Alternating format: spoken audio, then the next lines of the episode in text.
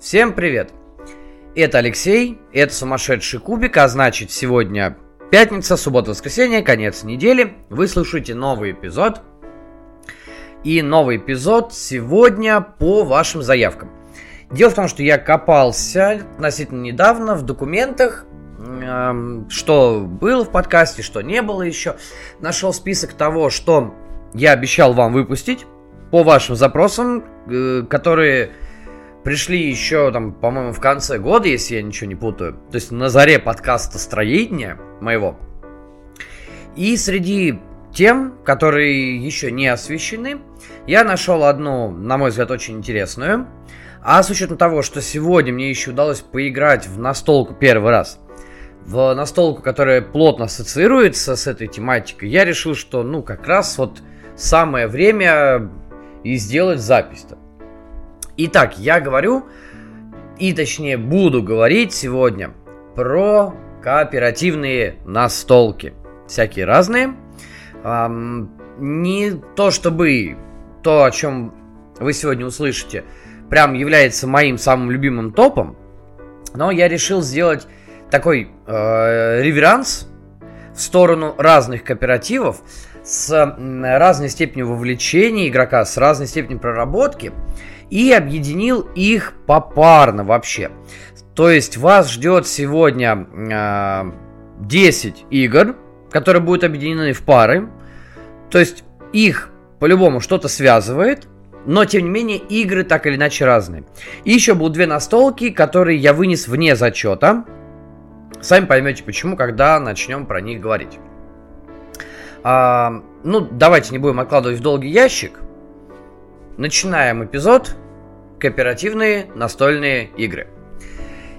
И первое, с чего мы начнем и к чему обратимся, а, это будут такие, как на мой взгляд, тактические сценарные краулеры, кооперативные. Это, с одной стороны, Fireteam Zero, на который я относительно недавно подсел, прям бомба. А с другой стороны, зомбицид. Что их объединяет? А, ну, собственно говоря, то, что это тактические сценарные краулеры. По сути дела, нету сквозного сюжета как такового. Ну, точнее, он есть, но он настолько невыраженный. Э, буквально там пару тройку строк, пару абзацев в книге сценариев или э, вообще в самом рулбуке, да, все. Но, как правило, начинается все с того, что у вас есть непрокачанные персонажи, которые начинают в, на определенной локации и должны выполнить определенные цели. Что Fireteam Zero, что Zombicide. Абсолютно в этом плане одинаковые. Есть сетап. А, то есть э, вы набираете себе там лут какой-то. А, если мы говорим про Zombicide. Если говорим про Fireteam Zero, а, как правило, для каждого персонажа характерны карты фокуса, так называемые, и карты усиленных действий, который вы тоже берете в зависимости от того, что вам сценарий написал. То есть, либо выбираете самостоятельно, либо берете то, что там написано. Все, и стартуете. То есть, по сути дела, у вас нету ни опыта в каждом сценарии, ничего, просто набор заданий, набор задач, набор монстров. И вы поперли гулять по карте, выполнять эти задачи и сражаться с этими монстрами. Все. До э, либо появления э, условия поражения, все, все сдохли, все, все закончилось, да, ну, либо, может быть, по времени какой-то тайминг определенный, либо до появления победных условий, которые есть в каждом конкретном задании. Например, тот же самый зомбицид, да, там, перекрыть несколько точек э, спауна зомбей всяких разных, а, куда-то дойти, что-то найти, вызвали каких-то персонажей, спасти, довести, вот, например, так. Fireteam Zero абсолютно такая же в этом смысле. То есть, все-таки у них есть достаточно много общего, если так посмотреть. Что еще хорошо в этих двух тактических э, краулерах? Они просты для освоения. Крайне простые для освоения. Э, то есть, действительно, что в одном, что в другом, э, книга правил не самая большая. Хотя я вам даже больше скажу, Fireteam Zero она меньше, чем в Зомбициде.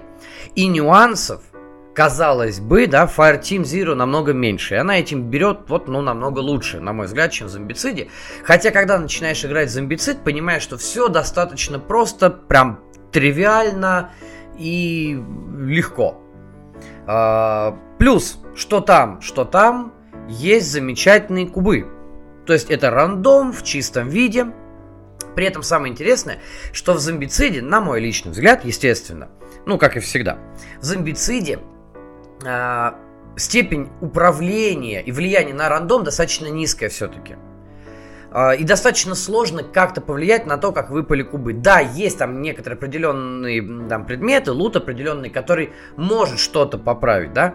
Или, например, есть, э, ну, поскольку я играл в средневековые зомбициды, э, Зеленая Орда, Черная Чума, э, в них есть просто прокачиваемые предметы, которые вы можете найти по ходу сценария, прокачанные, прошу прощения, предметы, вы их находите по ходу сценария, а, можете там, взять новый меч, у которого а, будет э, лучше стата по попаданиям, то есть вам нужно, допустим, выкинуть не 5-6, чтобы э, успех был засчитан, а 4-5-6, например, да, вот, то есть такая вот небольшой как бы.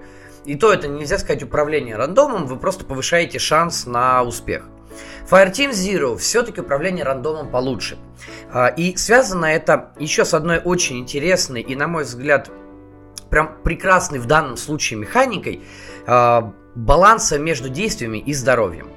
Дело вот в чем. Если в зомбициде у вас есть определенный набор э, действий, да, то есть и количество очков действий, вы их выполнили, там, проатаковали, прошли, что-то сделали, все, то Fireteam Zero ваши действия э, регламентированы ваши колоды карт. Да, у вас есть до сих пор, естественно, есть передвижение, есть э, два, там, два очка передвижения, есть разный тип террейна, на который вы можете зайти легче, там, потратив одно очко, или сложнее, там, потратив два очка, да?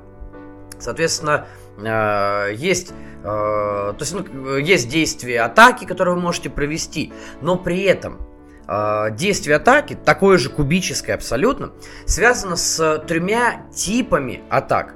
Это атаки э, рукопашные, это атаки огнестрельные, э, и это атаки э, гранатами. Да? Ну, то есть, там, э, подрывные какие-то вещи. Да? И каждая, э, каждый тип атаки имеет свой символ, эти символы указаны на ваших картах. И при розыгрыше этой атаки вы скидываете то количество карт, которое вы считаете нужным. Каждое очко, с, то есть каждое значение этого символа на карте дает вам один кубик. Соответственно, чем больше вы скинете похожих символов, не карт, что самое интересное, а именно символов. То есть вы можете разные карты скинуть и набрать там 8 кубиков, например. И закинуть все 8 кубиков и потом считать, сколько у вас будет соответствующих символов, то есть сколько будет э, попаданий. Полностью вынесли, то есть нету трека здоровья у монстров, то есть либо убит, либо не убит. Набрали со всеми э, э, модификаторами нужное количество, погасили. Не набрали, не погасили. Но при этом карты в Fireteam Zero имеет еще свойство реакции. Это я молчу про тактику. Тактика есть у каждого играбельного персонажа, и она своя. Она тоже вносит очень интересные э, механики. Очень хорошо работает, очень хорошо помогает. Но есть еще реакция, то есть фактически карта разделена на две части. Верхняя часть это простая атака, нижняя часть это реакция. И вот реакции как раз таки управляют рандомом. Потому что вы можете не давать монстру передвинуться, не давать проатаковать, разыграв эту карту. А, причем разыгрывается не обязательно в свой ход. И зачастую карты направлены на розыгрыш не в свой ход, а в ход вашего а, коллеги, да, вашего товарища по партии, чтобы сделать легче ему и особенно если вы находитесь, ваш, ну, ваши персонажи находитесь там на где-то близком расстоянии друг от друга, на одной локации, на сопредельных локациях. И таким образом вы можете нивелировать атаки монстров, да, или вообще не давать им атаковать, например. Но если они все-таки проатаковали, вы должны потерять карты на руке, которые у вас остались. Вот это очень классная механика, которая, э, скажем так, поднимает в моих глазах Fireteam на такую достаточно высокую на, такой, на такую высокую ступень выше, а то и на две ступени выше, чем зомбицид. Ну, тупо Fireteam поумнее будет. Как интересно получилось, тупо умнее. Ну вот, ну как бы да. Такая ситуация. И на мой взгляд, это дает очень хорошие э, результаты. Именно в Fireteam Zero. Однако, если э, посмотреть на нее с другой стороны, эта механика э, делает Fireteam более кризисной. Ну, то есть, представьте, вы хорошо протаковали, вы кого-то убили, бабах рядом с вами оказался мощный монстр, который дошел до вас, так или иначе он успел дойти еще и на специальном кубике, допустим, у него дополнительное движение, он подошел к вам вплотную, он вас атакует, а вам нечем крыть. Ваш э, товарищ по отряду тоже пустой, с пустой рукой. И вот вы уже убиты. А в Fireteam еще очень классная механика э, проигрыша. Там есть специальная счастливая монетка. И если она перевернута э, обратной стороной, не лицевой, то любая смерть вашего там вас или вашего товарища по отряду любого из товарищей неминуемо приводит к э, проигрышу. Потому что первая такая, ну это не смерть, скажем так, это нокдаун. Первый нокдаун переворачивает монетку. И, кстати, при этом есть еще карты, которые позволяют эту монетку вертать обратно. То есть опять класть ее лицевой стороной вверх еще один э, нюанс в управлении рандомом. В зомбициде такого, к сожалению, нету. Поэтому, на мой взгляд, э, вот в данной паре, для меня, естественно, Fireteam выигрывает, но при этом зомбицид остается очень клановым, классным фановым кубометом. И, кстати, э, за счет именно сложности Fireteam Zero и именно громадном количестве контента в зомбициде, они, по сути дела, имеют высокую реиграбельность.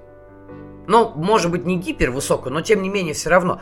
Зомбицид простой, фановый, то есть можно без привязки к каким-то сценариям, без привязки к прокачке, к чему угодно, посадить друзей, причем до шести человек суммарно собраться, и фаново орать, бегать по карте, мочить зомбарей разного там пошиба э, и разной степени человечности. Э, и все, и получать от этого удовольствие. Плюс не забывайте, там есть ребушет, там есть баллиста. Ну, это если средневековый брать. Ну, супер просто. Вообще, прям класс под пивко. Идеально вот такой, один из классных вариантов эм, кооперативных кубометов. А с другой стороны, Fireteam, в котором меньше персонажей, э, меньше лута. Ну, то есть, как такого лута там нету, да, есть только ваши карты фокуса, есть только ваши личные колоды, все да, но при этом более глубокий тактический подход. И win rate намного меньше, чем в Zombicide. Вот реально намного меньше. Для того, чтобы пройти первую сюжетную арку из трех миссий, мне понадобилось 5 партий. Ну, просто действительно иногда на кубах не везет. Поэтому, на мой взгляд, вот э, в данной паре для меня лично, конечно, побеждает э, Fireteam. Но э, как э, такой простой достаточно, да, ну, средний по сложности или простые тактические краулеры сценарные, что зомбицид, что Fireteam подойдут идеально. Зомбицид выигрывает в том смысле, что его легче найти на рынке. С Fireteam очень большая в этом плане проблема. А, погнали дальше, а то у нас что-то даже, даже на первый уже раздел ушло много времени. А, следующая пара, это пара тоже полностью кооперативных э, настолок краулер, таких приключенческих краулеров, то есть они ну, в меньшей степени краулеры, да, как таковые, больше все-таки я бы их отнес именно к адвенчурам, э, но это адвенчуры со сквозным, большим, глубоким сюжетом. Это, естественно, мой любимый оскверненный Грааль, и, с другой стороны, ему конкуренцию составляет «Властелин колец. Странствие в Средиземье». Что в них общего? Ну, в принципе, я уже сказал. Обе настолки являются э, таким хорошим представителем, ну, каждый из них является хорошим представителем э, сюжетной адве- адвенчуры, сюжетного приключения с элементами краулера. Э, при этом сюжет глубокий, сюжет проработанный, э, сюжет длинный.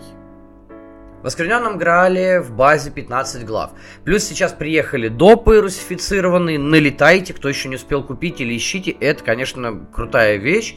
Как бы, хоть я допы еще и не пробовал, но я уже успел все распаковать, естественно, посмотреть, одеть протекторы и, в общем-то, порадоваться, да. А, Властелин колец, странствие в Средиземье.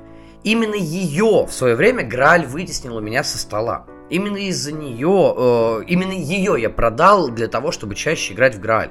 Да? Но при всем при этом контента в «Властелине колец» тоже прилично. Его тоже хватает на несколько, ну, я не знаю, там, наверное, месяцев по-хорошему. Если будете играть не часто, то вам хватит на несколько месяцев даже базы. А, ну, а если вы будете э, покупать допы, так вообще шикарно. Плюс Конечно же, «Властелин колец» берет лором, и это все-таки гипер-мега известная вселенная, любимая миллионами, там, десятками миллионов людей по всему миру. И при этом ФФГ, э, как издатель, э, внесли свою лепту, мне кажется, в данную вселенную. И, ну, я бы не сказал, я не являюсь таким прям ярым, упоротым фанатом э, Толкина, но с учетом того, что я знаю, читал там, и смотрел, на мой взгляд, они сильно не уронили в грязь лицом.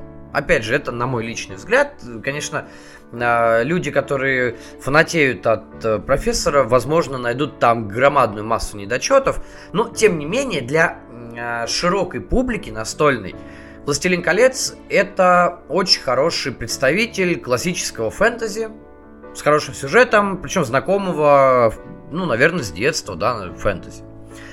А, каждая из этих игр, что Грааль, что Странствие Средиземья, обладают достаточно высокой степенью погружения внутрь. Все это достигается путем, э, ну, во-первых, да, вовлечения в сценарный ход да, э, ну, я имею в виду сценарные э, действия. Каждый раз у нас есть какой-то выбор. В Граале он более нелинейный. Там вообще масса концовок, даже в базе. В Странстве Средиземье он менее нелинейный, но тем не менее он нелинейный. Да? Из-за этого э, мы каждый раз выбираем то, что как бы нам ближе, либо стремимся сделать какие-то те задания, которые мы считаем более правильными, хотя это может оказаться на деле и не так. Там нас могут обмануть, облапошить, а, мы можем провалить какие-то проверки, в общем, все что угодно, да? Но тем не менее, это обеспечит очень хорошее погружение. Плюс в странствиях Средиземья, конечно, а, есть какая-то там не самая крутая, но прокачка. В Грале это сделано намного-намного лучше. А, и еще у Граали есть по сравнению со странствием Средиземья, на мой взгляд, очень большой плюс. Это э, те самые пресловутые мингиры. Я понимаю, что их ну, куча людей ненавидит Грааль именно за эти мингиры. И я, честно говоря, сам в некоторых сценариях столкнулся с жучайшим вот этим гриндом, когда приходится бегать, добывать ресурсы, чтобы этот мингир постоянно поддерживать. Но в какой-то степени это тоже дает погружение. Если «Властелин колец» это, эм, ну, невысокая фэнтези, как это сейчас принято называть, но это такое классическое фэнтези. А, да, там есть... Э, э, ну, не, ну, не, как, не, не карикатурный, конечно, не карикатурный, а, как сказать, а, ну, такой же классический злодей, а, и в настолке, и, ну, естественно, в, в самом произведении. А, и, тем не менее, он, как сказать, он не воспринимается как что-то без, э, несущее безысходность, тотальный страх и вымирание. В оскверненном Граале скверна, которая охватила Авалон, и все, э, все, что есть там вокруг, она именно вот именно она дает ощущение от этой безнадеги страшной. И эти мингиры как единственная надежда на то, что хоть как-то можно прожить и протянуть. Поэтому в Граале в этом плане, на мой взгляд, атмосфера, конечно, намного больше и намного круче. А, еще что отличает, на мой взгляд, эти две настолки, вот по сравнению с предыдущими двумя, это все-таки высокая степень управления рандомом, что там, что там. Дело в том, что э, Играль и Странствие Средиземья предлагают нам не кубическую, но карточную боевую систему. Каждая по-разному. Если странствие в Средиземье это в принципе классические проверки, свойственные играм от ФФГ, сразу вспоминайте всю линейку ужаса Аркхема, да, и вообще Arkham Files, которая есть. А, это... А, господи, что там у нас еще все из головы вылетело, только что вспомнил. А, Внешнее кольцо.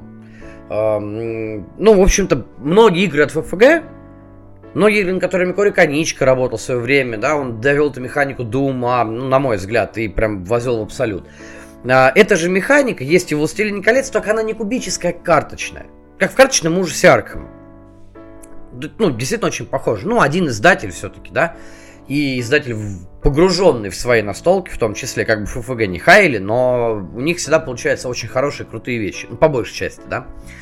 А в Граале вообще абсолютно другая система, э, связанная с ключами и совмещением ключей, а каждый ключ является собой одной из шести базовых характеристик персонажа. При этом еще эти характеристики разделены на, на э, боевые и э, дипломатические, скажем так. И их мы совмещаем на двух колодах э, боя и колоде дипломатии, колоде переговоров. И управлять рандомом в бою, в переговорах в этом плане намного легче. Плюс прокачка в Граале дает возможность, и получение лута, кстати, потому что лут там очень много, он крайне разнообразный, и то, и другое дает возможность очень хорошо управлять тем, что выпало вам на картах при там, получении, да, а, управлять тем, что может вам выпасть при некоторых проверках в течение сюжета. Не буду спойлерить, там есть моменты, действительно. Тот, кто играл, я думаю, меня поймет сейчас. А, а «Властелин колец» позволяет точно так же при помощи а, действий с личной колодой при помощи розыгрыша карт, при помощи того, что вы можете посмотреть э, верх колоды, некоторые карты поменять, вы знаете, что там за символы будут, в каком порядке они будут выходить. Ну, то есть вы можете узнать, да? Таким образом, вы легче себя можете подготовить к какой-то проверке, либо к какому-то столкновению. И это, на мой взгляд, делает что Грааль, что Странствие Средиземье более управляемы по рандому. Соответственно, в них ну, меньше подгорает. Ну, на мой, на мой взгляд, да. Поэтому, если вы не любите подгорание, это очень классные а, две настолки. Единственный относительно, я бы сказал, минус э, этих игр, что одной, что другой, это, конечно, он связан с их плюсом. Это громадный, прям громадный нелинейный сюжет. Ну, в Грале больше, в Властелин колец меньше. Но здесь разговор о том, что и на Граль, и на Властелин колец вы потратите много времени, вы должны закладывать для себя, что вы потратите этого времени вот прям, прям несколько дней в месяц, несколько месяцев можете. Это не настолько на один заход. И, соответственно, тусовка, с которой вы проходите эти игры, должна быть постоянной. Ну вот максимально постоянной. Например, в том же Грале говорится, что если вы хотите ввести нового персонажа, желательно сделать это до определенного момента.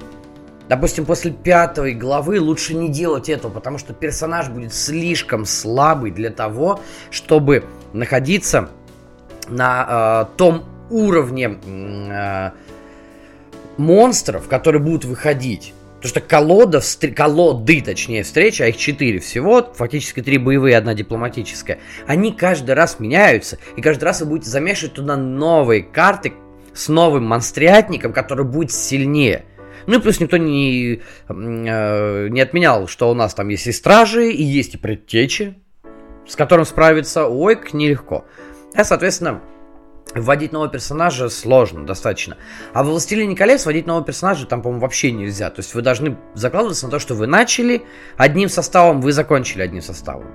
Но это хорошо фиксится тем, что вы можете проходить что Грааль, что Странствие Средиземье в одиночестве, в соло, и вы получите не меньше удовольствия, чем при прохождении с кем-то еще. Ну, если вы любите играть в соло. Поэтому мой совет, хотите вот эти две а, игры, хотите много сюжета, Оскверненный Грааль, Странствие Средиземья, идеальный вариант, прям я бы сказал шикарный вариант, который подойдет ну, всем любителям чего-то длинного, сюжетного и нелинейного. А мы погнали дальше, наверное. И следующая пара это кооперативные выживалки. И в эту пару я включил две очень похожие, прям вот, ну, мне кажется, прям очень похожие игры. Я даже больше скажу, не, я не искал информацию специально, может даже займусь этим как-нибудь на досуге, но у меня было впечатление, что одна игра явно ну, то есть создатели одной из этих настолок явно вдохновлялись другой настолкой. Я говорю про Робинзон Круза и Unsettled. Собственно, две выживалки. А, что там, что там, мы попадаем в э, кризисные критические ситуации. Ну, если Робинзон Круза, как правило, это ситуация на каком-то острове необитаемом или там не совсем э, необитаемом, там частично, скажем так, необитаемом, то Unsettled это, в принципе, новые планеты, 6, э, ну, 2 в базе, 4 еще были отдельно, если вы брали эксклюзивные издания.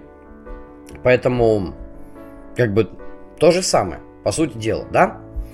А, при этом, что там, что там, я закончил только что с управлением рандомом на прошлой паре, и я думаю, коснусь этого же и сейчас, что в Робинзоне Круза, что в Unsettled, э, степень управления рандомом намного, намного выше, чем в многих других выживалках. Объясню почему. Э, точно так же, что в Робинзоне, что в Unsettled, у вас есть определенный пул действий, который регламентирован в Робинзоне, соответственно, вашим стеком э, этих, господи, дисков для действия. Э, в Unsettled вашими кубиками, которые вы должны отправлять на определенные варианты действий. Ну и плюс у вас есть еще перемещение в Unsettled тоже. Вот. А, но каждый раз, выполняя какое-то действие, вы можете закладываться на то, что э, у вас есть какие-либо, например, в Unsettled, какие-либо сильные черты, и вы понимаете, что вы справитесь, да? А, а в Робинзоне Круза у вас просто есть а, возможность выставить там два диска, то есть выполнить в раунд одно действие, по сути, но выполнить его со стопроцентной вероятностью. Там, не, если мы не берем наличие там вот этих вот вопросов, жетонов с вопросами на колодах, еще, еще что-то, да, а самую, скажем так, э, банальную ситуацию. Поставили два диска, Вообще никаких проблем, ничего не, а, никакого рандома, вы точно выполнили действие и это действие сделали. А, плюс в той же самой, э, в той, да, в той же самой настолке Робинзон Круза. Смотрите, ситуация какая. Вы знаете, что у вас э, есть трек времени, то есть трек раундов, через который вам нужно пройти для того, чтобы достичь своей цели. Ну, или в течение которых вам нужно достичь своей цели. И в определенный момент на этом треке появляется там погода, да? И вы понимаете, что вас может ожидать ливень, снегопад даже, еще что-то. И вы знаете, что каждый раз любое погодное условие на незащищенных персонажей будет воздействовать негативно. И вы можете подготовиться к этому. И будет абсолютно неважно, как вы кинете кубик и что там выпадет. Если вы полностью готовы, если у вас отстроена хижина, и вы вернулись, ну, то есть ваш персонаж вернулся в эту хижину, по окончанию дня нигде не застрял, вы будете точно уверены, что вам абсолютно без разницы на этот рандом, который будет. Вы подготовлены к нему. А если событие, к которому вы подготовились, не выпадет, или выпадет э, событие с меньшей, э, скажем так, разрушительной силой, вы даже не то, что ничего не потеряете, да, вы будете понимать, что у вас есть определенный запас, определенный гандикап на следующую фазу погоды – и вы будете меньше тратить действий там, для укрепления хижины, той же самой, больше будете тратить э, действий, у вас будет больше вариантов для того, чтобы запастись едой еще, для того, чтобы все-таки выполнить квест, который идет по э, заданию сценария, и много еще для чего.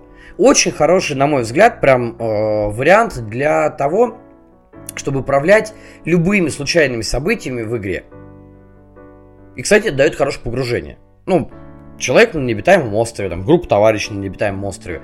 Они должны приспособиться к э, любому, что их может, э, предос... ну, скажем так, э, подстерегать на этом необитаемом острове. Потому что помощи извне не будет. Это не мегаполис, где можно вызвать экстренные службы. Да? Поэтому, чем лучше ты подготовлен, тем меньше у тебя будет проблем. В Unsettled примерно такая же ситуация.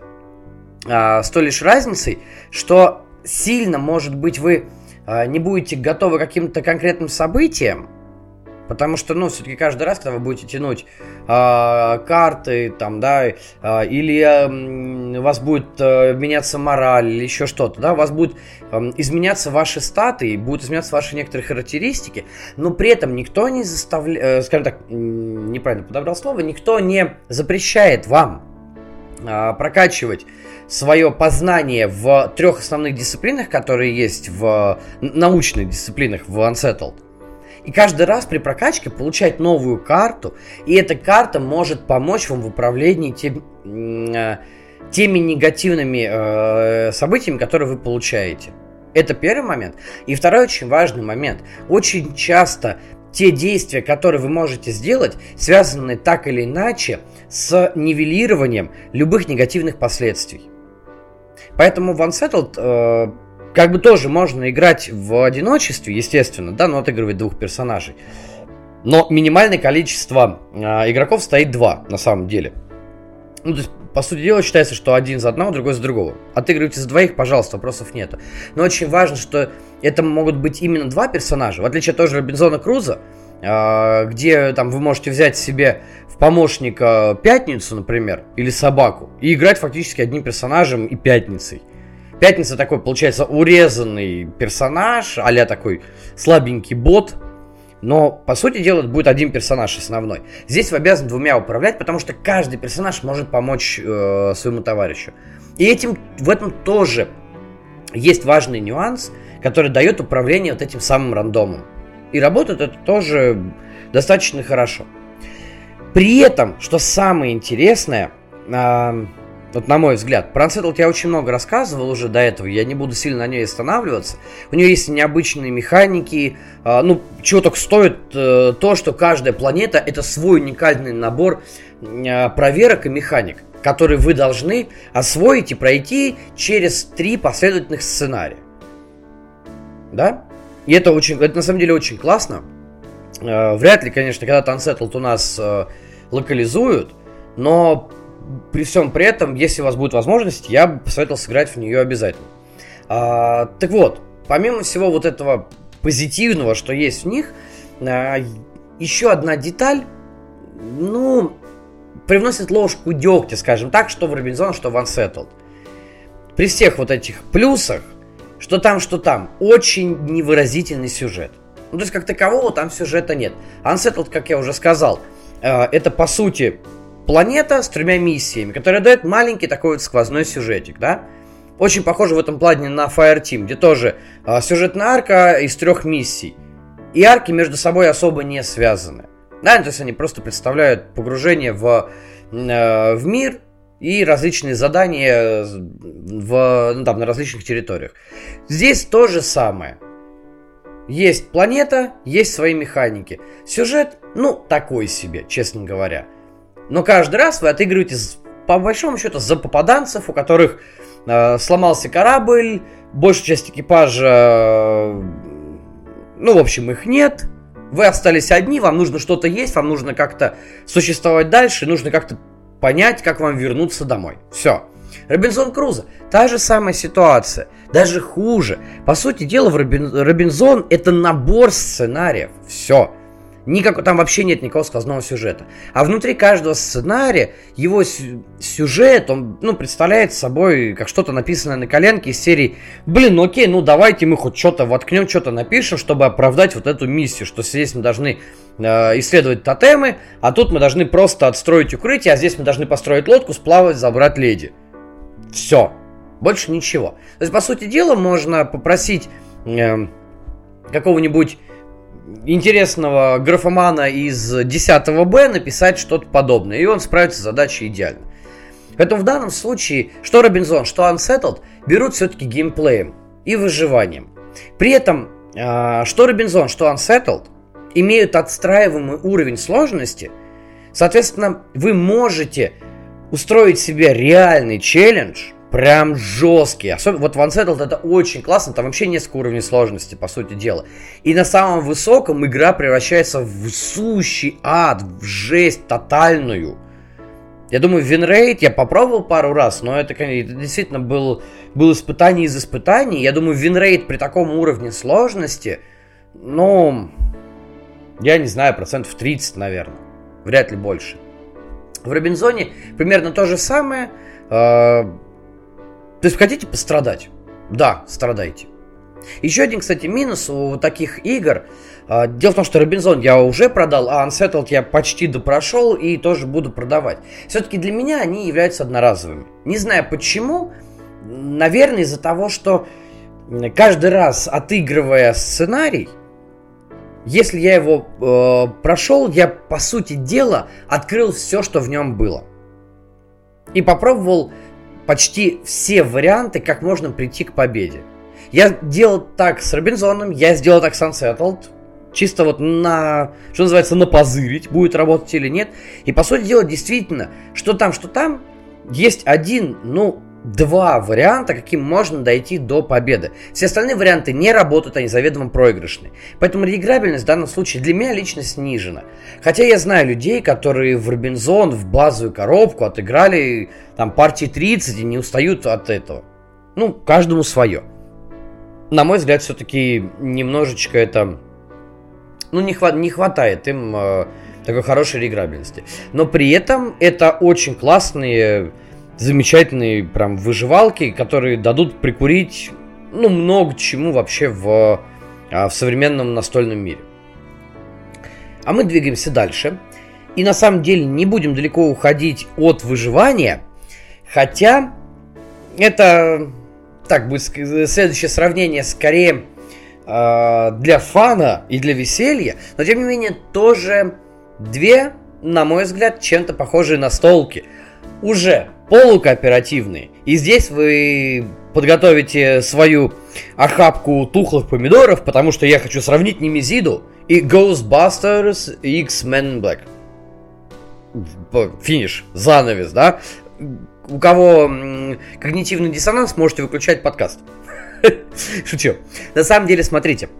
Дело в том, что э, полукооперативных э, краулеров, э, а по сути дела, что ну, Немезиду сложно назвать краулером, на мой взгляд. Это тоже больше все-таки адвенчура. Но элементы краулера, естественно, там есть. Абсолютно, тут вопросов нету.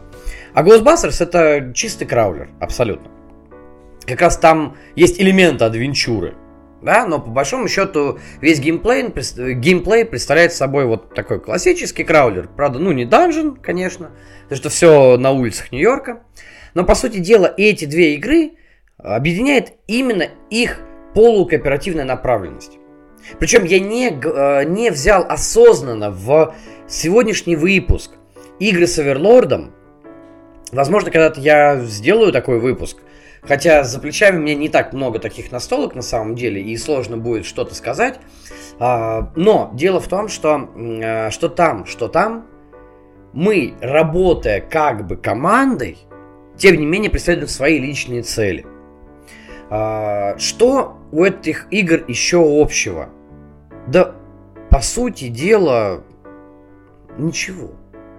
В том-то и дело, реально ничего. Да? Ну, есть нюансы, естественно, иначе я бы не стал бы так сравнивать. А, все дело ну, легче поговорить действительно сначала про то, что игры объединяет, да? Помимо того, что это полукооперативы, все-таки в них есть активное взаимодействие игроков прям очень активная, свойственная как раз-таки кооперативам. А дело вот в чем, что там, что там, мы бьемся против э, пришельцев, ну, если это не Мизида, соответственно, чужие, да, все-таки давайте называть вещи своими именами, это либо чужие, либо если у вас есть допы, там, карноморфы, кошмары, как их назвали у нас. А если это Ghostbusters, то это вообще гибриды пришельцев и призраков на самом деле очень классная вот эта тематика. Ну, про тоже, про, а, про Ghostbusters я уже несколько раз рассказывал. Сильно не хочу погружаться. Но, тем не менее, каждый раз при встрече с э, монстрятником, что в Немезиде, что в Ghostbusters, нам, ну, очень желательно действовать совместно. И дело вот в чем. В Немезиде сами по себе монстры сильные всегда. Чужие сильные, карноморфы еще сильнее. Там мясо мясное может быть из э, одиноко шатающегося игрока. Вот абсолютно. А вас еще, если карноморф, вас еще и сожрут. Или навесят на вас какое-то безумие, что вы пойдете своих гасить. То есть тот же самый кошмары дают чуть ли не прямое взаимодействие между игроками. А прямой, я имею в виду возможность влиять прямую на игроков. Все-таки в Немезиде до этого это было сложно. Там надо было, допустим, открыть, разгерметизировать отсек, ну, да, там, а, или просто кинуть гранату. Здесь все-таки в кошмарах взаимодействие будет по, похлеще, как бы.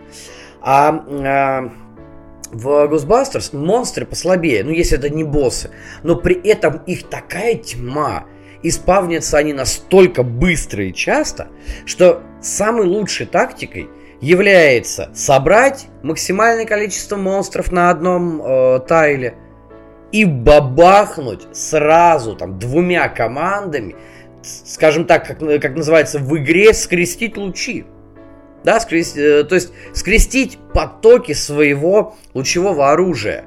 И, соответственно, вынести сразу за раз весь конгломерат, который там есть. А если не получилось даже вынести, все-таки там э, кубическая боевка. Ну, так же, как и в Немезиде, кстати. Если не получилось вынести, то хотя бы отправить их в нокдаун. А это сразу, да, то есть это вообще без всяких вопросов.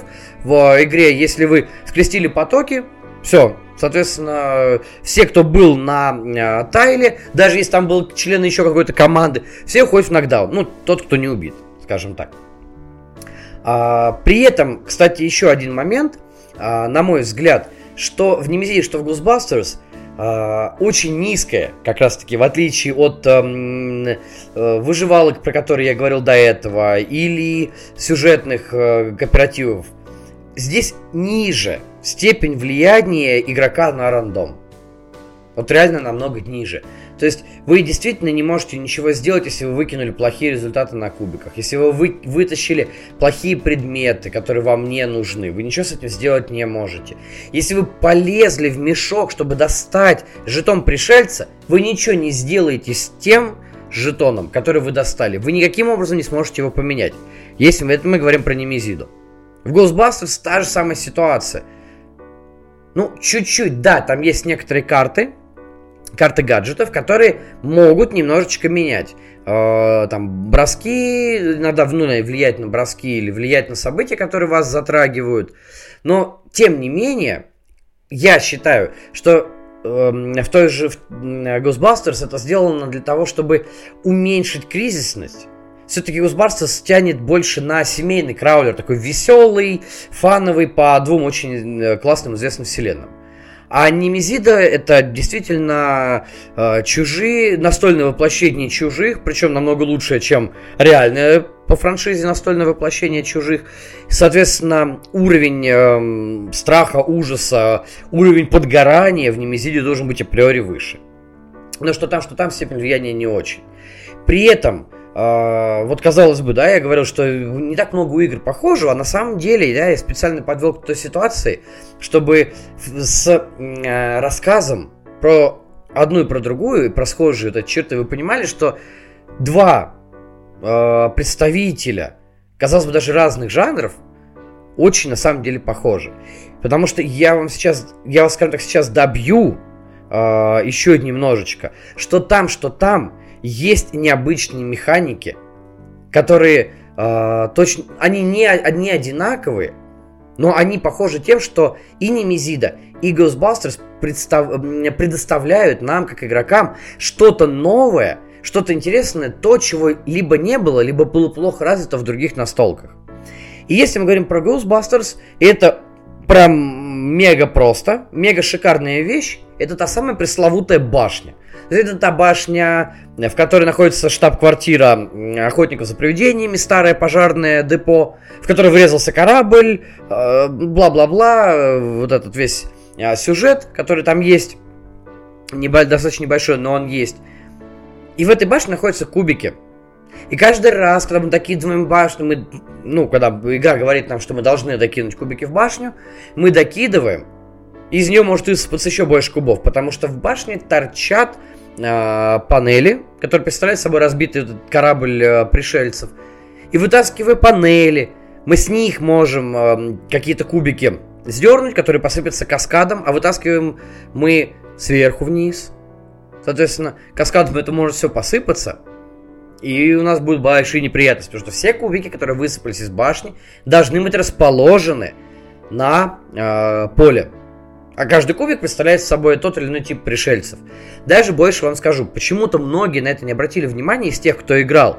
Но в правилах черно по белому написано, если по какой-то причине из башни вдруг выпадут кубики, например, вы неудачно встали из-за стола, качнулся стол, и кубики выпали, вы обязаны их поставить на, э, на поле, этих пришельцев. Это так, э, так называемая эктоплазменная аномалия, эктоплазменный выброс. И это вообще про чумовейшая э, механика, которая очень хорошо вписана в лор игры. Прям шикарно.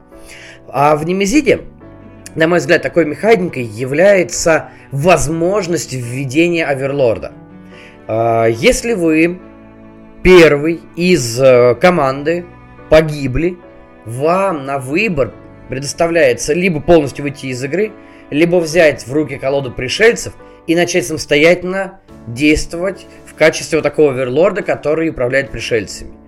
При этом, что самое главное и что самое классное – в отличие от э, карт э, событий, которые вы вытаскиваете, и карт атаки пришельцев, которые вы вытаскиваете, соответствующих во второй фазе раунда, когда вы должны отыграть, вы должны передвинуть их э, или там проатаковать, посмотреть, кто атакует, если в одном отсеке с вами есть, э, ну, имею в виду, с вами, с пришельцами в данном случае, есть э, кто-то из игроков, то теперь вы берете карты на руки, три карты, и выбираете, что вы будете делать. И карты уже не дают такого всеобъемлющего э, хаоса, который, кажется, поначалу э, находится в колоде событий. Ничего подобного. Но вы таким образом можете управлять и более эффективно зачастую управлять тем, что происходит. Потому что вытаскивая карты из колоды, вы доверяете рандому. Вы вытащили, никто из пришельцев не походил, и все вздохнули с облегчением. Даже если цель вашего персонажа убить чертовой матери всех и взорвать корабль. Но, тем не менее, вы счастливы, что хотя бы никто не вывалился на вас, не вылез или не походил, и вы можете дальше продолжить свой путь к тому отсеку, который вам нужен, и к вашей личной цели на данный момент. Когда вводится колода Оверлорда, так, да, вот этого повелителя пришельцев, скажем так, кризисность внутри, внутри партии повышается в разы. Потому что ей начинает управлять человек. А искусственный интеллект по сравнению с живым человеком в Немезиде это прям небо и земля.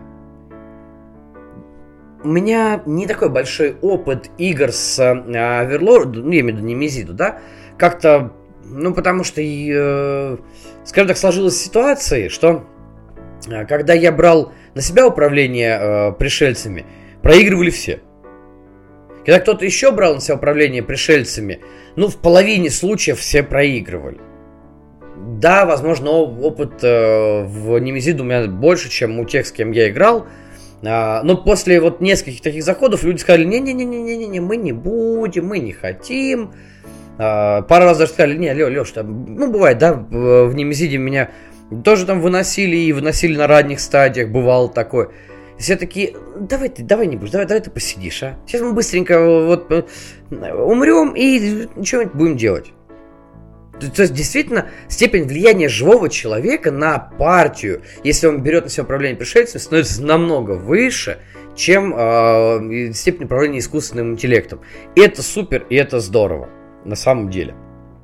Поэтому, на мой взгляд, даже у таких двух настолок есть очень много чего похожего. И если хотите полукооперативы, либо Немезида, либо Ghostbusters, шикарные вещи. Опять же, это не игры с Оверлордом. Это именно э, полукооперативы. Кстати, по поводу полукооперативов Ghostbusters, я сейчас только понял, что я не сказал, чем он полукооперативный.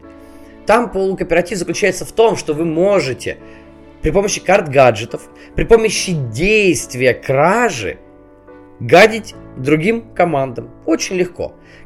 Э, когда вы начинаете игру, вы берете личный планшет, на котором есть место для одного охотника за привидениями и одного э, человека в черном. Это ваша команда. Но это команда для одного человека. То есть для одного игрока. Соответственно, вы можете кем-то из э, членов вашей команды зайти на, терри... на тайл, ну, если место позволяет, естественно, зайти на тайл к э, члену другой команды и украсть не ловушку, а потом эту ловушку продать и получить, день, э, соответственно, победные очки. А победные очки в конце партии конвертируются в деньги. Тот, у кого больше денег, сможет больше купить, ну, там немножечко по-другому все строится, а, но тем не менее у него будет больше вариантов для того, чтобы что-то купить, чем у тех а, перс- игроков, которые заняли там второе, третье место, получили меньше денег. Вот такая вот интересная ситуация.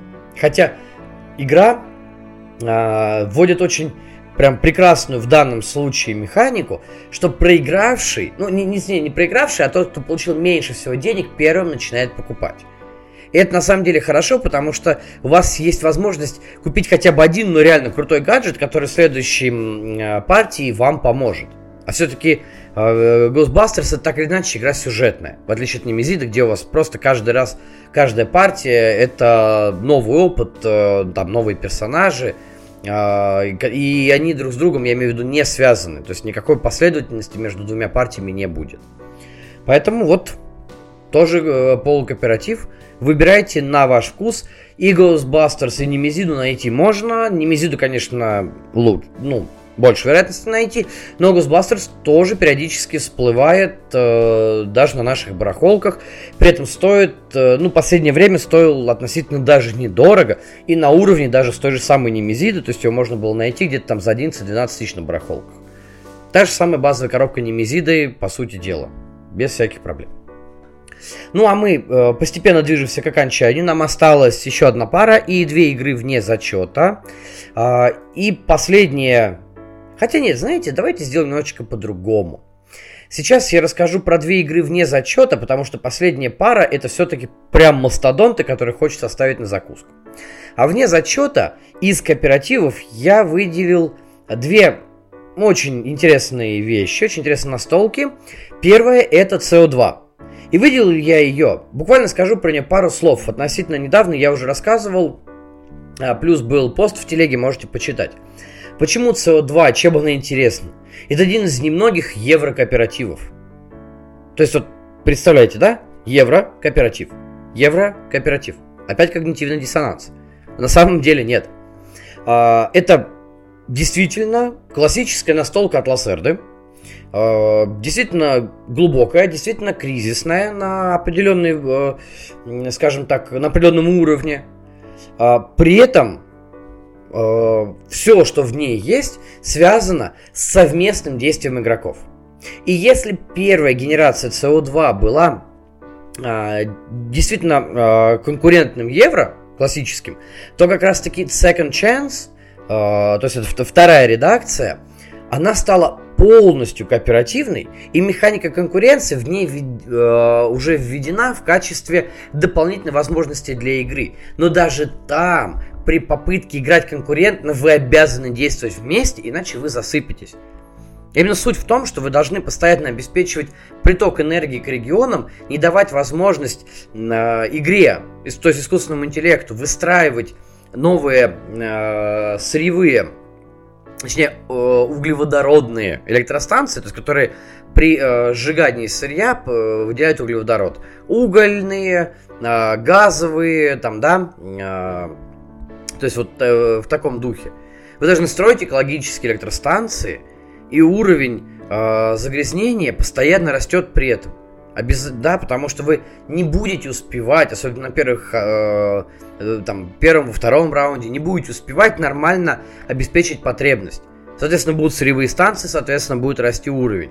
И каждый раз вы должны действовать сообща, потому что для постройки любой зеленой электростанции требуется проект, требуется инфраструктура и, собственно говоря, сама эта э, электростанция. Поэтому все зависит от четкой программируемости действий. Но у CO2 есть одна... При этом, кстати, как и во всех играх Лассерды, она обладает достаточно хорошим, глубоким геймплеем и глубоким, а, глубокой атмосферой, связанной с воздействием а, продуктов сжигания углеводородов, да, и сырья, с воздействием этих продуктов на атмосферу земного шара, да, на атмосферу Земли. А, однако Почему немного, почему недолго, почему все-таки вне зачета? У CO2 есть большущий минус, на мой взгляд. Это проблема альфа игрока. Да, в других кооперативных настолках такое тоже бывает, бывает очень часто. Но здесь, за счет, наверное, программируемости действий, а, человек, который имеет, то есть игрок, да, э, я имею в виду игрока, который имеет э, такой математический э, склад ума, будет реально первенствовать, потому что он сможет правильнее рассчитать и правильнее выстроить цепочку, которую нужно запустить, для того, чтобы по максимуму выполнить цели на раунд, для того, чтобы по максимуму обеспечить потребность. И такой игрок будет вас давить, 100% будет давить, потому что кризисность в CO2 не позволяет вам Э, делать большое количество ошибок. Она не прощает этих ошибок абсолютно. Вы реально можете запар, э, там, завалиться посередине игры, если вам еще э, рандомно при вытаскивании этих сырьевых э, электростанций выпадут не те тайлы, которые будут приносить высокий э, уровень загрязнения. У вас просто не будет возможности когда-то застопорить, и вы, сможете, и вы реально проиграете. Поэтому, э, вот на мой взгляд, CO2 все-таки в этом смысле больше даже соло, чем кооператив, если вы любите решать математические задачи. Если вы не особо любите, да, конечно, лучше вообще к ней не прикасайтесь. Но тем не менее, это очень интересный experience, который любому евроигроку и любому э, фанату кооперативов я бы все-таки рекомендовал попробовать. А, вторая настолка, которая вне зачета, и тоже объясню почему, это особняки безумия. Я не буду тоже про нее очень долго рассказывать, потому что количество контента, который можно встретить на просторах и отечественного э, сегмента интернета, и международного, а, ну, оно зашкаливает. На мой взгляд, это одна из лучших настолок, представляющих собой э, один из э, сегментов тех самых Arkham Files, про которые я сегодня уже говорил. То есть серии игр от ФФГ по мотивам рассказов Лавкрафта. А, почему, на мой взгляд, все-таки лучше? Дело в том, что она, хотя я люблю сложные настолки, она максимально, имею в виду особняки, она максимально э, способна завлечь любые слои настольного сообщества. От начинающих до гиков. Когда-то я уже рассказывал, что я даже через особняки показывал людям настолки. Для кого-то это было гейтвеем. И люди играют, и это здорово, это классно.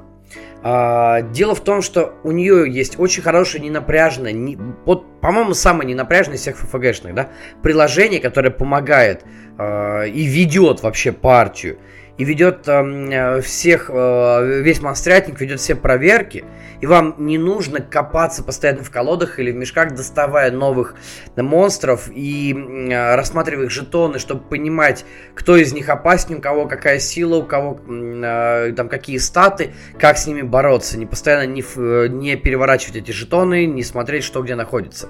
Приложение вам все показывает, вот в отличие от того же самого ужаса Аркхема, виду конкретно именно настольного а, у особняков высокая реиграбельность. Очень высокая, потому что вы будете часто проигрывать, и на каждый сценарий вам может потребоваться там как минимум два захода, а то и три, а то и даже больше. А, геймплей очень прост для освоения. При этом контента, который сейчас подъехал и на русском языке, ну такая тьма жестокая что мы до сих пор, несмотря на то, что особняки у меня в коллекции с 2019 года, реально этой осенью будет 3 года, как она у меня в коллекции, до сих пор все не прошли. Да, мы стали чуть реже в них играть, потому что очень много настолок, но тем не менее, даже когда мы, у нас бывают такими просветлениями, давай в особняки, через неделю там, или на этой же неделе, давай еще в особняки, мы все равно не успеваем все это наиграть, потому что проигрываем часто. Ну вот такая эта игра, страдаем, страдаем. А, и из-за этого реиграбельность у нее прям, ну, шикарная. Да? И кризисность э, очень высокая при этом. И это тоже обеспечивает реиграбельность, тоже потому что вы будете часто страдать и проигрывать. Э, именно поэтому особняки вне зачета. Дело в том, что я не могу сравнить ее лично для себя там, можете сказать, что я предвзят или не предвзят или еще что-то, но поэтому она отдельно стоит. А, Ее нельзя сравнивать с ужасом Архема, с древним ужасом, с карточным ужасом. И с другими играми я бы тоже не стал ее сравнивать, потому что как детектив она э, дедуктивно менее, естественно, менее значима, чем действительно классические настольные детективы. а, а как а, приключение, да, она намного более значима, чем детективы. Но при этом, как приключение, она менее значима, чем то же самое ужас Аркхема. А, потому что в ужасе Аркхема вы более вовлечены в процесс, потому что у вас большее количество проверок, большее количество а, действий, которые вы можете сделать больше взаимодействия. В особняках за это отвечает интерактив, то есть то самое приложение. И, ну, поэтому все-таки немножечко, на мой взгляд, разные вещи. Но как лучший представитель Arkham Files для широкой массы, для широкой настольной публики, мне кажется, особняки прям идеальный вариант. Именно поэтому вне зачета вот как-то так получилось. Ну и, наконец, то будем заканчивать, переходить на прям финишную прямую нашего сегодняшнего кооперативного марафона. И на этой финишной прямой я хочу поставить, естественно, два классических прям мега классических, я имею в виду не по возрасту, а по геймплею, данжен краулера. Угадайте с трех раз? Не знаю, наверное, угадали, а может не угадали. Это Gloomhaven и Клинок и колдовство. Что их объединяет? Да на самом деле, наверное, почти все, что, о чем я буду рассказывать, так или иначе, делает эти две настолки с одной стороны очень похожими, с другой стороны разными. Да, действительно, что клинок колдовство, что глум, это прям типичные данжен краулеры. Ну, может быть, э, не совсем типичные, потому что не всегда там данжены. Да, не всегда там подземелья есть. Но что самое интересное, по большей части, что в клинке и колдовстве, что в глуме, вы таскаетесь именно по подземельям. Там по пещерам разным, по всяким э, заброшенным э, складским помещениям, э, по канализациям. Ну, чем вам не данжены? Ну, такие же данжены, да. А, что там, что там у игроков, точнее и у персонажей, а, и у монстрятников, ваших противников есть громадное количество статов. И каждый раз вам нужно проходить громадное количество проверок для того, чтобы отыграть бой. А по сути дела, что Клинок Колдовства, что Gloomhaven представляет собой э, нечто большее, чем э, тактический краулер, по которых я говорил в самом начале выпуска, то есть э, Fireteam и э, Зомбицид. Кстати, Deep Madness тоже можно сюда отнести, но про него как-нибудь отдельно поговорим. Э, так вот, что там, что там, я имею в виду в, и в, конкретно настолке, и вот эти две группы, вам предстоит большую часть времени сражаться. Передвигаться, сражаться, передвигаться, сражаться, передвигаться, сражаться. Опа, маленькая плита, на нее надо наступить, чтобы открылась дверь. А за дверью что? Монстрятник. Идем и бьем, идем и бьем. Что там, что там. Каждый раз нам нужно приходить при битве, нужно проходить большое количество проверок. А, при этом в клинке и колдовстве, на мой взгляд, вот эти проверки и боевка сделаны намного лучше, чем в глуме. А, хотя Глум привнес как раз-таки евровость в классический америтрэшевый подход э, за счет именно розыгрыша карт, а не бросков кубиков. А, все-таки клинок колдовство это кубы, это ваши характеристики, это ваши персонажи, которых вы качаете, в течение времени. Причем, что там, что там этот перс... ваш персонаж двигается по сюжету, двигается вместе с вами. А в Глуме вообще можете поменять несколько персонажей в ходе прохождения всей сюжетной кампании, которая там растягивается на громадное множество партий. Я имею в виду даже чистого сюжета, если не берем ответвление, в которое вы можете просто зайти, погриндить, чтобы заработать а, деньги, лут какую-то, репутацию и прочее, что нужно для скажем так, оживление мира Глумхевена. Клинок колдовства этим вообще не отличается, там достаточно простой сюжет, а, относительно банальный, хотя очень классно не банальный, конечно, сделана механика того, что вы бессмертные души. Это еще первая коробка так называлась, клинок колдовства бессмертные души. Потому что при вашей смерти вы возрождаетесь как душа на ближайшем алтаре и стремглав несетесь вперед к своему бренному телу, чтобы э, оно не разложилось, побыстрее, чтобы в него вселиться и опять Э, была возможность действовать уже физически. А даже если вы не успеваете добежать там в этот раунд, вы в тем не менее в форме призрака точно так же можете помогать своим однопартийцам и э, мешать, соответственно, врагам. А, так вот, да, возвращаясь к тем же самым проверкам.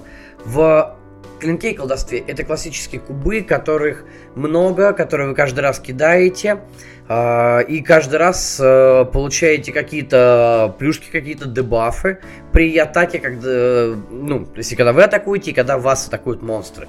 Плюс в э, клинке и колдовстве, на мой взгляд, очень, ну просто мега шикарный искусственный интеллект, который очень классно управляет мобами. Просто великолепно. Ну что стоит только 3 или 4 варианта действий, в зависимости от того, где находится противник.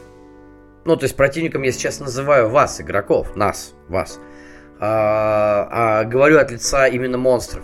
То есть где находится противник, на каком расстоянии, какой конкретно противник, что висит на этом противнике из каких-либо дебафов. И, соответственно, а, моб действует относительно такого достаточно сложного алгоритма. К нему, правда, привыкаешь действительно через там пару-тройку партий. И это шикарно. И казалось бы, э, монстрятник в том же самом глуме намного больше, но разнообразие все-таки в клинке и колдовстве не меньше. Ну, мягко говоря, так скажу, не меньше. Потому что если скажу больше, вы, наверное, меня пхаете, но давайте, скажем так, добавим допы. Там новые персонажи, я имею в виду новые, э, новые монстры. Ну, а чем вам не вариант? И получится то же самое. В Глуме все-таки монстрятник с виду большой, но при этом он разделен по категориям монстров, а не по принадлежности к тому или иному виду монстра. А, соответственно, демоны будут все равно демонами.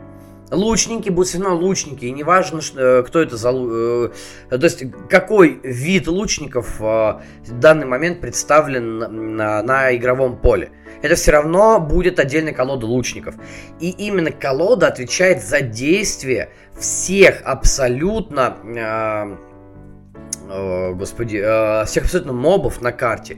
Соответственно, одна вытянутая карта может влиять на трех, четырех, на восемь, там, да, есть и такие представители, которых там до, до 8 может быть э, мобов одновременно на карте, и она будет влиять на них, и будет влиять одинаково. А в клинке и колдовстве каждый моб одного вида будет по-разному отыгрываться, как раз-таки в зависимости от э, тех самых факторов – расстояние э, противника, да, и прочего. Это, мне кажется, вот в данном случае мне клинок колдовства нравится намного больше. Uh, но при этом иглуму надо отдать должное, потому что там как раз-таки нету кубиков. Там как раз-таки есть uh, да, система инициативы и розыгрыш карт. Соответственно, управлять рандомом, что там, что там, все-таки можно, хотя, знаете, даже вот, честно говоря, затрудняюсь сказать, где легче управлять, в коньке и колдовстве или в, а, в глуме. Мне кажется, более-менее одинаково. Вот реально более-менее одинаково. А, плюс за счет того, что вы так или иначе можете даже переговариваться с, со своими товарищами во время партии, я имею в виду, в Немезиду. Ой, говорю, все, я, у меня уже это... Думаю об одном. В, в Gloomhaven но при этом вы обязаны поднять уровень э, противников. Вот мы, например, э, с моим э, другом Димой отыгрываем э, Gloomhaven именно таким образом. Мы с ним все решаем вместе, но уровень противников у нас выше. То есть мы, да, осознанно делаем сложнее, но и потому что мы в от... фактически играем в открытую и пытаемся придумать какие-то интересные тактические ходы. Поэтому в данном случае, мне кажется, это все-таки средний уровень взаимодействия с рандомом и влияние на рандом, что там, что там. Да, все-таки, э, опять же, есть э, лут, который точно так же помогает. Э, есть характеристики у персонажей в клинке и колдовстве, которые могут так или иначе влиять на рандом, влиять на дебафы, которые вы получаете в течение партии. Э, ну или сами, которые можете навешивать на ваших противников. В этом плане прям, прям очень классная вещь. Естественно, есть прокачка. Да, ну про это я уже говорил, что там, что там, она она интересная, она э, необычная, она что там что-то нелинейное. Э, в глуме даже глубже прокачка. На первый взгляд, по крайней мере. Но, нам, но иногда кажется, что те очки, которые вы можете потратить на то, чтобы что-то прокачать, на самом деле э, не настолько глубоко э, копают внутрь персонажа. Потому что вы, помимо всего прочего, можете прокачивать и карты для вашего персонажа. То есть есть же целый набор наклеечек, вы будете просто покупать ну, за э, внутриигровую валюту, навешивать эти наклеечки, то есть как бы улучшать свои скиллы, но при этом вы теряете деньги, а при этом потом ваш персонаж уходит на покой, и все, что вы делали, будет, как э, было в GTA, потрачено. Вот такая вот ситуация. Тем не менее, что Gloom, что Клинок Колдовство, действительно, э, представители классических кооперативных краулеров – с хорошим, глубоким погружением, с не самым классным сюжетом, к сожалению, но с большим количеством проверок, которые э, будут к месту для всех фанатов, э, кто еще не успел там ознакомиться с подобным, или тех, кто только пришел в хобби, но хочет именно чего-то, э, знаете, похожего на Конана Варвара в исполнении Шварца. Там или Рыжая Соня, вот это фильмы 80-х а, или романы э, Говарда, или картины Бориса Вальехо. Вот что «Клинок колдовства», что «Глум» мне напоминают как раз-таки вот эти все произведения, о которых я сказал. И один в один, если вам хочется вот чего-то подобного, прям суперские два варианта, при том, что э, в какой-то веке, в сегодняшнем выпуске, что «Клинок колдовство», что «Глум» можно очень легко найти – а, то есть и купить, и на барахолке, и новые, прям, пожалуйста, без всяких проблем. А, ну, правда, единственное, закладывайтесь на то, что для, того, для прохождения Глума вам потребуется очень много времени и очень-очень хороших друзей, которые готовы очень-очень много времени проводить вместе с вами. Еще желательно, чтобы у вас не было семьи, детей, а, ну или запереться, или убежать куда-нибудь, или взять отпуск, в общем, это челлендж тот еще. Клинок колдовства в данном случае все-таки попроще будет. Поэтому выбирайте на свой вкус, но я думаю, что это прям одни из лучших вариантов. Ух, хочется прям выдохнуть, честно говоря. Закончили сегодняшний выпуск. Друзья, напишите в комментах, что вы думаете про кооперативы. Какие из настолок, э, которые вы сегодня услышали, про которые вы сегодня услышали в выпуске, э, вам понравились, если вы в них играли, а в какие вы хотите поиграть? И вообще любите вы кооперативы или нет? А то, как э, мой товарищ, один из гостей на, нашего подкаста, Антон Гусев, любезно называет их копроративы.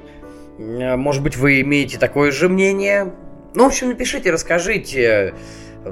Что вы про это думаете? Я лично коопы люблю, вы это знаете. Да, я большую часть отыгрываю соло, но мне кажется, это тоже классно. Это тоже круто. И именно за это я тоже люблю кооперативы, потому что ситуации могут быть разные. Но если у вас есть кооператив и вы один, вы всегда найдете чем заняться. И мне кажется, это прекрасно.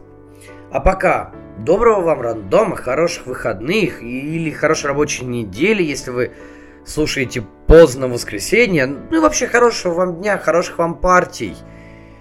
Удачи. До встречи через недельку. Я погнал. Пока-пока.